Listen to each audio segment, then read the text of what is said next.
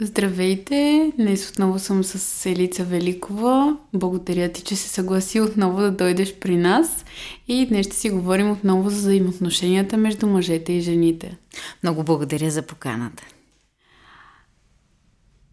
Днес а, когато станах, имах една тема, която доста ме тормозеше, така да кажем. А, и тя е защо доста често се опитваме в една връзка да променим своя партньора, не можем да го приемем такъв какъвто е. Откъде идва това? А, да, мисля, че ни е заложено да се опитваме да направим ситуацията максимално добра за нас. Може би с идеята, че не трябва да пропускаме нищо, че ние трябва да получим максимума и да задаваме си въпроса, кой е идеалният партньор за нас? И какво си мислим обичайно? Идеалният партньор, партньор искаме да бъде някой, който да отговаря на всичките ни критерии. Тоест, да бъде, да ни снабдява с всичко, което ние сме имали нужда да получаваме като деца. Да бъде хем партньор, в хем да ни дава любов, хем да имаме интимност, хем да ни служи и като заместител на родителя, хем да бъде и наш приятел, ако може и да си споделяме като на терапевт, за да получим съвет общо взето искаме идеалния партньор да покрие всички звена на нашия обществен, емоционален, житейски път, всичко, от което имаме нужда. Също така, идеалният партньор за нас е този, който е точно като нас. Защо? Защото там ние не трябва да полагаме усилия. И всъщност различията помежду ни ни карат вече да влагаме някакво усилие, усърдие в това да се променяме, ние самите. А ако имаме партньор, който е точно като нас, ние не трябва да полагаме никакви усилия. И двете изисквания, които имаме вътре в себе си, са нелегитимни и несъществуващи. Нито един партньор няма да може да покрие всички тези звена за нас в нашия живот. И не е и редно. Ние не бива да обременяваме никого с тези очаквания за нашия живот. И също така е добре да разберем, че ние ако привлечем в живота си човек, който е абсолютно същия като нас, може би за известно време ще се радваме на хармонично, след което връзката ще стане скучна. Защото ние няма къде да. няма да имаме никакви търкания, т.е. няма да има никакви места, на които ние да израстваме, никакви предизвикателства, чрез които да учим. И точно за това смятам, че нуждата ни да променим партньора идва от е, усещането, че ние искаме най-сетне да се успокоим и да не полагаме усилия. Защото най-вероятно ние самите не искаме да се променяме. Абсолютно никой не е успял в това да промени партньора си. За известно време този партньор може да се опита да угоди и да промени някои аспекти от поведението си, но това винаги има всъщност обратният ефект след време. Защото ако тази промяна не се случи органично, отвътре от човека, без никакъв натиск от наша страна, то тази промяна ще бъде заради нас и в името на това ние да потвърдим това поведение и да го приемем, а не защото човека наистина е стигнал до това решение.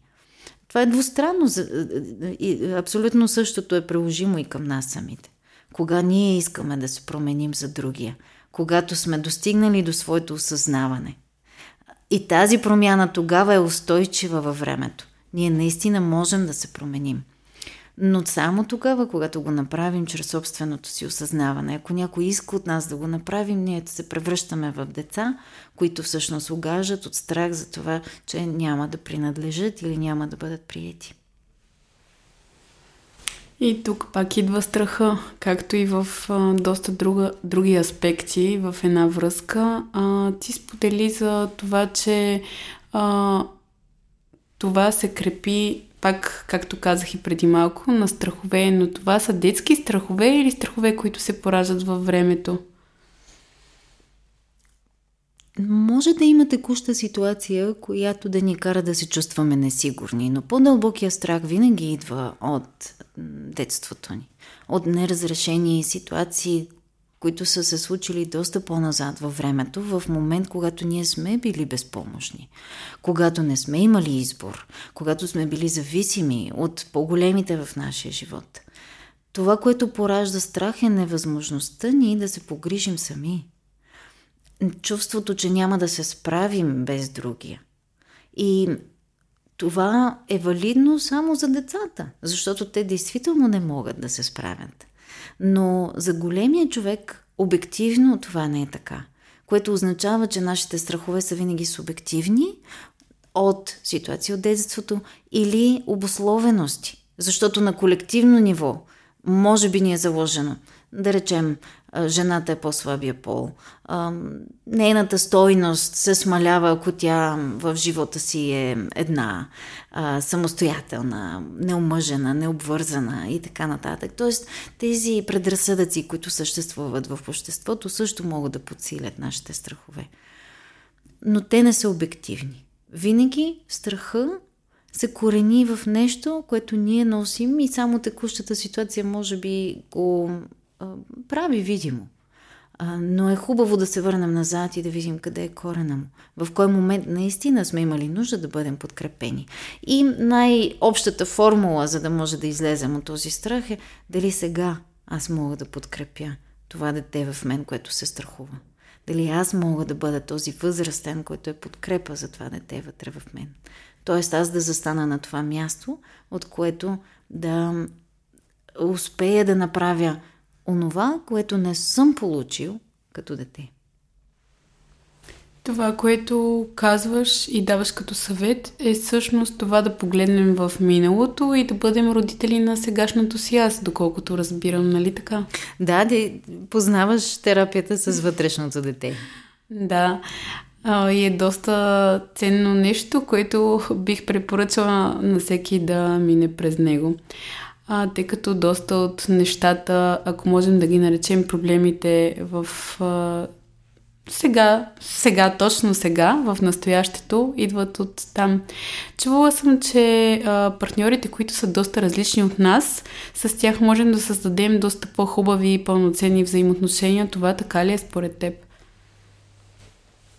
Не съм много сигурна какво е обобщението. За някои хора ще бъде много важно да имат различие, защото това ги стимулира, защото това ги кара да търсят нови аспекти от самите себе си. това ги провокира те самите да бъдат различни. За други, които са повече устроени към сигурност, ще бъде по-важно да няма различия. Но така или иначе, като общо правило, Както и преди малко споменах, аз мятам, че различията винаги ни дават възможност да се разширим, да научим нещо ново или да интегрираме нови аспекти от себе си вътре в себе си. Тоест, за мен различието е възможност човек да, да, да се развива. Ще има хора, които са повече устроени към промяната, те ще търсят промяна. Езика на любовта за тях ще бъде в правенето на различни неща от тези, от разли, е, отличаването от партньора. Те ще бъдат по-индивидуални. Има и други хора, за които езикът на любовта означава да правим неща заедно, да бъдем повече заедно. Тоест, за тях любовта ще означава хомогенност и е, сливане. Докато за други ще бъде отделянето и ам, индивидуалността. Ще трябва да видим какво ни провокира, в ам, какъв е нашия език на любовта, в какво ние искаме да се развиваме, така че да можем да открием следващото ниво за себе си. Дали е нужно да станем по-индивидуални или е нужно да започнем малко повече да допускаме другия. Ти спомена за езика на любовта. Има една книга Пете езика на любовта. Пет ли са? На Гари Чапман, да, аз я препоръчвам. Тя е а, много полезна. Мисля, че описва доста от а, общо валидните а, символи, чрез които хората показват един на друг, двойките, своето отношение един към друг. И там наистина са описани пет различни езика За някои това е в дейностите, които правят заедно, в други е в благодарността, за трети са милувките, физическото докосване. Зависи за теб какво означава любовта, как ти я възприемаш. И въпросът е не толкова ние да накараме партньора да говори нашия език на любовта, т.е. да ми дава точно това, чрез което аз се чувствам обичан. Аз мисля, че е много по-важно ние да открием какъв е езика на любовта на нашия партньор и да се опитаме да му предадем това чувство на този език, на който този човек ще го разбере. Тогава ние ще преживеем това чувство и съответно, разбира се, най-добре е, когато то е реципрочно от двете страни. Да, следващия ми въпрос беше точно когато, например, моя език на любовта е в това да прекарваме време заедно. На партньора ми, например, е това да се погрижи да прави сутрин закуска. Тогава как намираме златната среда? Хубаво е да можем да а, разпознаваме този език в другия, както казах, т.е. да можем да а, не търсим еквивалента на точно това, което за нас е нужно, а да разберем, да, да как да кажа, то е като качество на благодарност, което ние носим в себе си и да отчитаме а, жестовете, които идват към нас. Обиец номер едно на взаимоотношенията е обвинението. Аз мисля, че много грешки се допускат в това хората да започнат да сочат нещата, които не са окей okay помежду им, качества, които не им допадат, навици, които не им допадат, поведения, качества. Когато, колкото повече негативно започнеш да изваждаш във връзката, толкова повече тази негативност става все повече и повече. Тоест, разбира се, тук не означава ние да позахаросаме нещо, което не трябва да се мирише. Нали? Въпросът е да можем а, да извлечем най-доброто, да, да, се, да сме настроени да виждаме жестовете на любов, които идват към нас.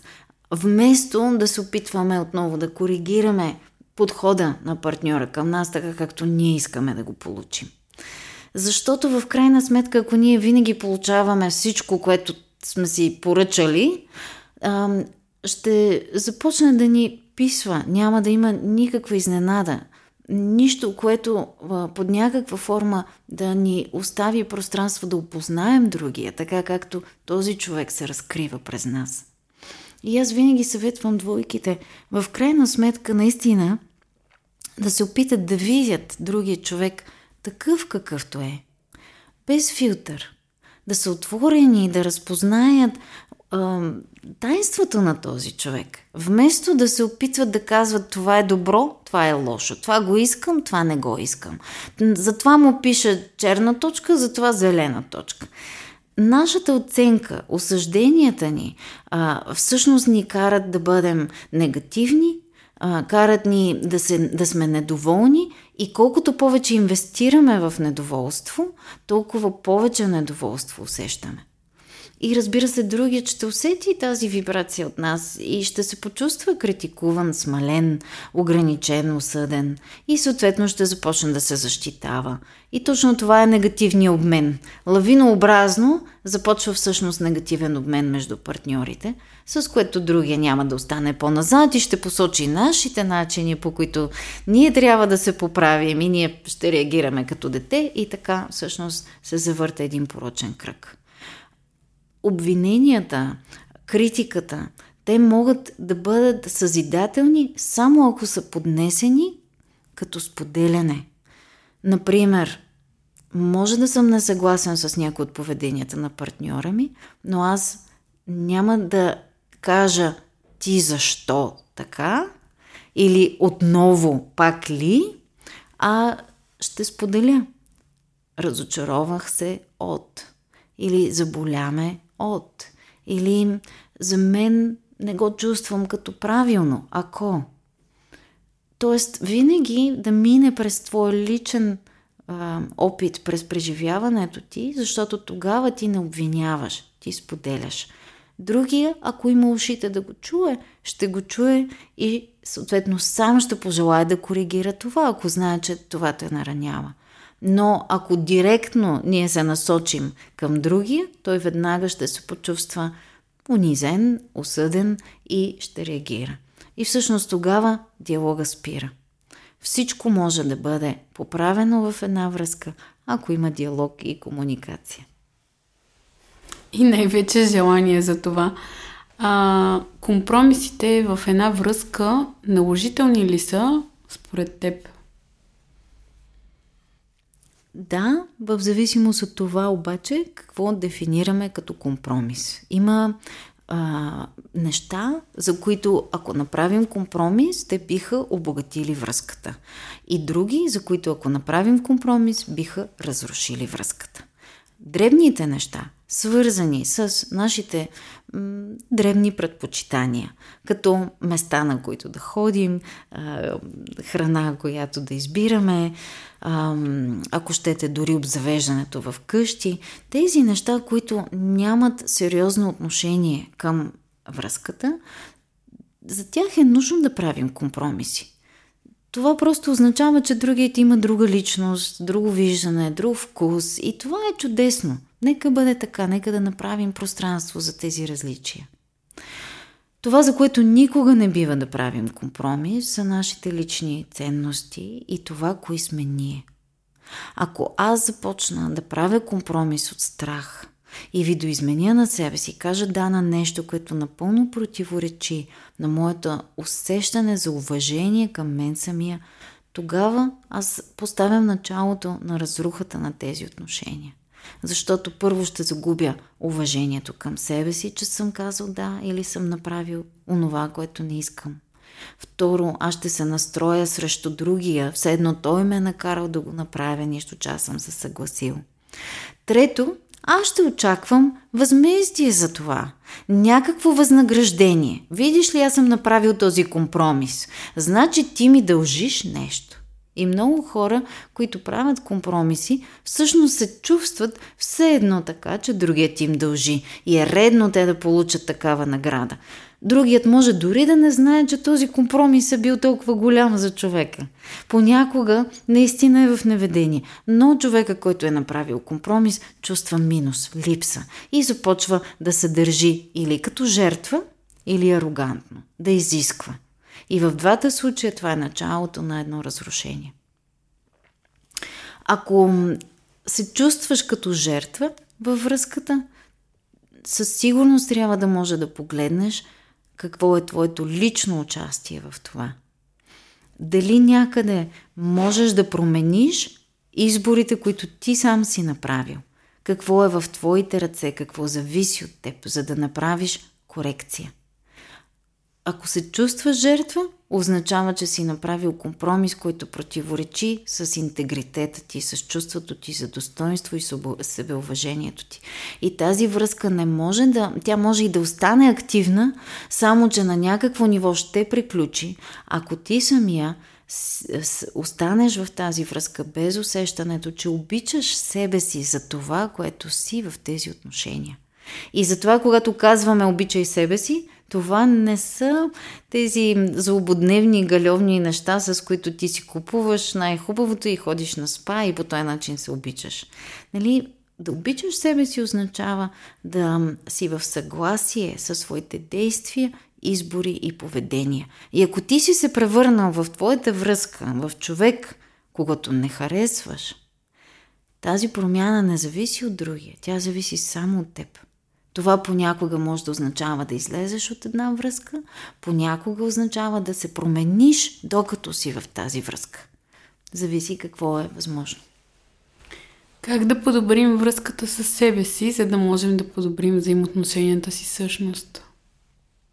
Това е един дълъг процес. Аз мисля, че като цяло един процес за цял живот. Със сигурност терапията помага, както многократно го казвам, но тя е съпътстващ процес а, за да може да подобриш връзката с себе си, аз мисля, че а, може да се започне от най-обичайните неща. Грижата към самия себе си.